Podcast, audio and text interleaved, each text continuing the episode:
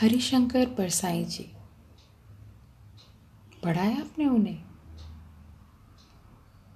मैंने बहुत ज़्यादा तो नहीं पढ़ा उनका लिखा।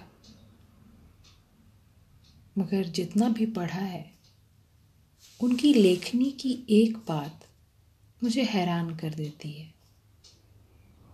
वो ये कि सत्तर के दशक में प्रकाशित हुई उनकी रचनाएँ किस तरह से उन सच्चाइयों को बयान करती है। उन जटिल परिस्थितियों को बयान करती है, जो हम आज देख रहे हैं, जो आज हमारे आसपास गुजर रहे हैं। अजीब बात है ना? उनकी दूरदृष्टि।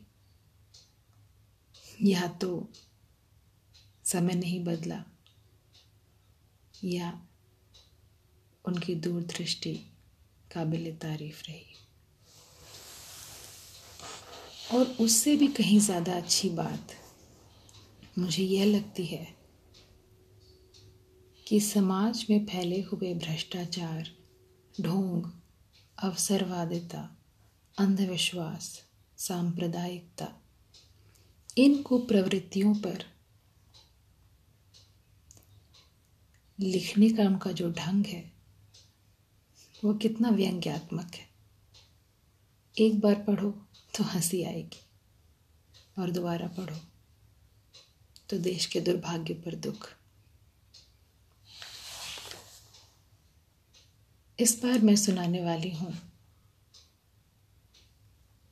उनकी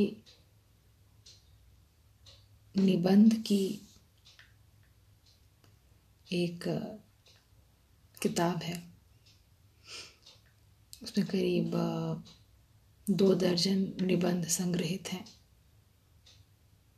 और हर निबंध आज की वास्तविकता के किसी न किसी पक्ष पर चुटीला व्यंग्य करता है। इस किताब का नाम है, शिकायत मुझे भी है।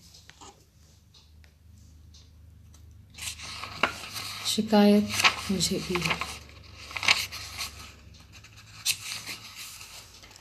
पहली बार प्रकाशित हुई सन उन्नीस सौ बहत्तर में। और जो पहला निबंध है इसमें, उसका शीर्षक भी यही है, शिकायत मुझे भी है।